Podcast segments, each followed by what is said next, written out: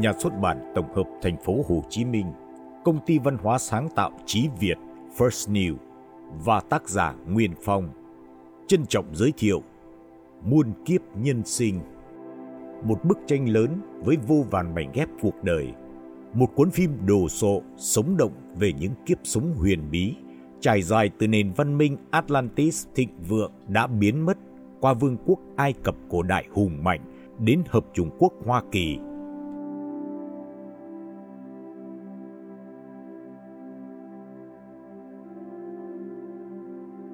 Thomas, người bạn tâm giao của tác giả Nguyên Phong, đã chia sẻ những trải nghiệm, bài học tiền kiếp từ nhiều kiếp sống để mọi người trên thế giới cùng khám phá, chiêm nghiệm giữa lúc trái đất đang gặp nhiều tai ương, biến động, khủng hoảng từng ngày.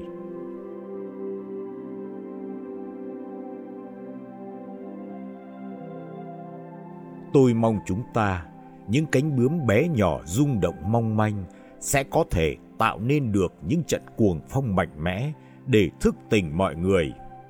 Tương lai mỗi con người, mỗi tổ chức, mỗi quốc gia và hành tinh này sẽ ra sao trong thời gian tới là tùy thuộc vào thái độ ứng xử, nhìn nhận và thức tỉnh của từng cá nhân, từng tổ chức, từng quốc gia đó. Nhân quả đừng để thấy mới tin, nhân quả là bảng chỉ đường hướng con người về thiện lương.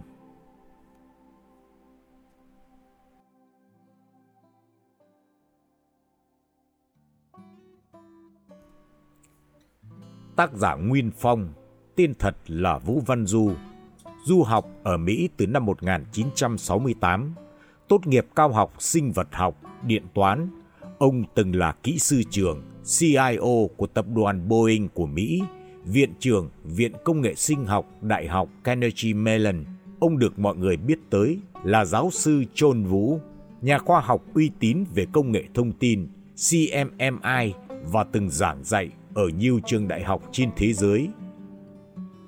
Nguyên Phong là bút danh của bộ sách văn hóa tâm linh được dịch, viết phóng tác từ trải nghiệm, tiềm thức và quá trình nghiên cứu, khám phá các giá trị tinh thần đông phương.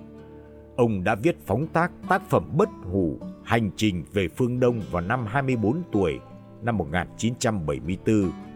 Các tác phẩm khác của Nguyên Phong được bạn đọc nhiều thế hệ yêu thích. Ngọc sáng trong hoa sen bên dạng tuyết sơn hoa sen trên tuyết hoa trôi trên sóng nước huyền thuật và các đạo sĩ tây tạng. Trở về từ xứ tuyết trở về từ cõi sáng minh chiết trong đời sống đường mây qua xứ tuyết dấu chân trên cát đường mây trong cõi mộng đường mây trên đất hoa và bộ sách dành cho sinh viên thầy cô.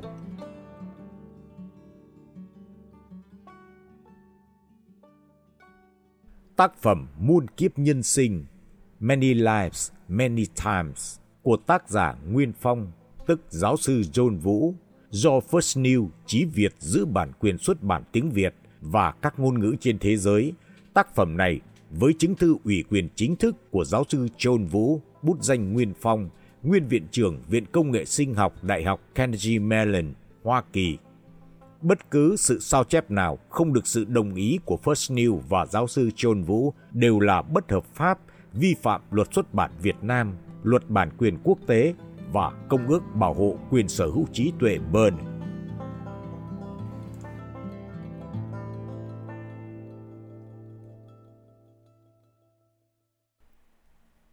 Phần 2 Atlantis, tiên kiếp dậy sóng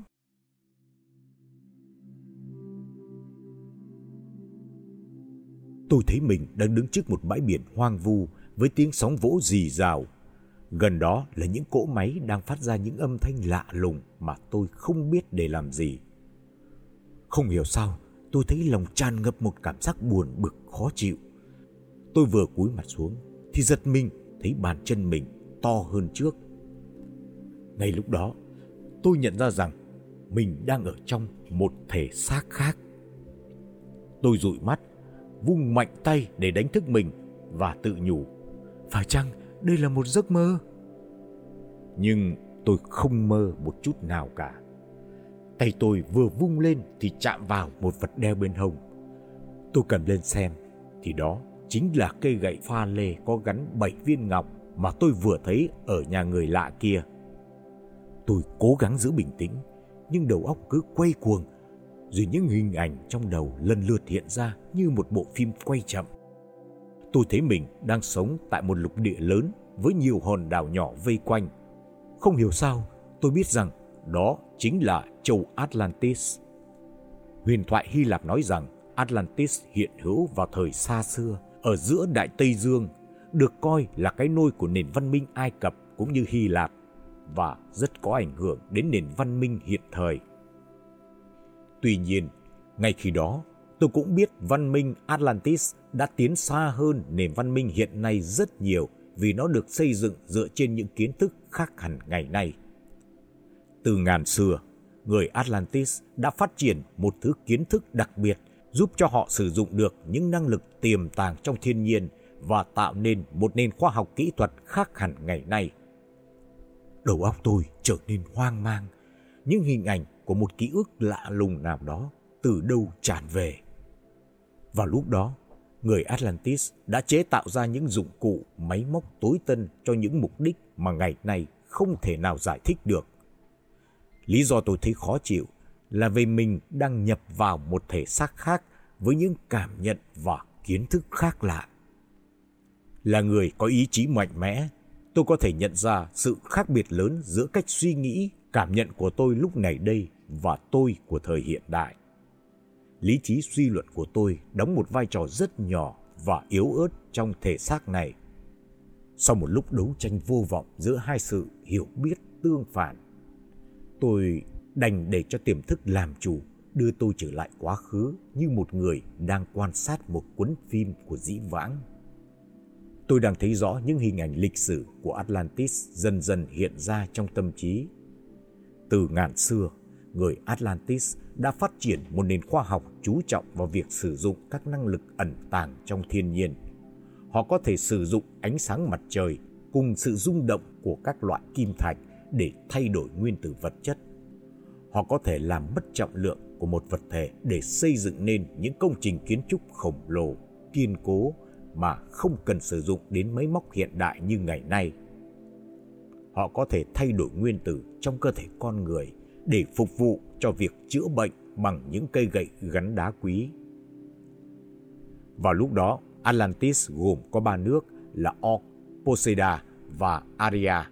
Xứ Orc nằm ở phía tây của Đại Tây Dương gồm ba hòn đảo được nối liền với nhau bởi những cây cầu đá vĩ đại. Poseida nằm ở phía đông của Đại Tây Dương, gồm một hòn đảo lớn với rất nhiều đảo nhỏ bao bọc xung quanh. Aria nằm ở phía bắc của Đại Tây Dương, được xây dựng trên cao nguyên của một hỏa sơn. Văn minh Atlantis đã kéo dài hàng ngàn năm với rất nhiều triều đại vua chúa. Xã hội Atlantis được phân chia thành nhiều đẳng cấp khác nhau. Những người thuộc đẳng cấp cao thẳng tay đàn áp bóc lột những người thuộc đẳng cấp thấp một cách dã man, tàn bạo. Văn hóa xứ này chủ trương mạnh được, yếu thua chứ chưa phát triển luật pháp hay hệ thống công lý như xã hội ngày nay. Lúc đó, trừ một thiểu số đã phát triển khả năng suy luận qua lý trí, đa số người Atlantis vẫn sống bằng bản năng, do đó họ rất ích kỷ tham lam và hung bạo. Vì tình dục là một bản năng tự nhiên, nên người dân xứ này chưa biết kiểm soát dục tính. Việc giao hợp nam nữ là điều thông thường trong xã hội và không một luật lệ nào cấm đoán hay kiểm soát được. Ký ức của tôi trở nên rối loạn hơn nữa khi nhìn thấy những cảnh tượng giao hợp của con người lúc đó thật không khác loài vật hiện nay bao nhiêu. Trong xã hội đó, sự giao hợp nam nữ diễn ra khắp nơi không dựa trên tình cảm mà chỉ là sự chiếm đoạt theo bản năng và sức mạnh. Thật khó giải thích điều này, vì mỗi khi cố gắng suy luận thì đầu óc tôi lại bị những tư tưởng kỳ lạ xâm chiếm, khiến đầu tôi đau nhức khôn tả. Tôi biết rằng nền văn minh xứ này đã tiến bộ khoa học rất cao, hơn hẳn ngày nay, nhưng không hiểu sao xã hội Atlantis lại có thể sống man dợ với các tục lệ lạ lùng như thế.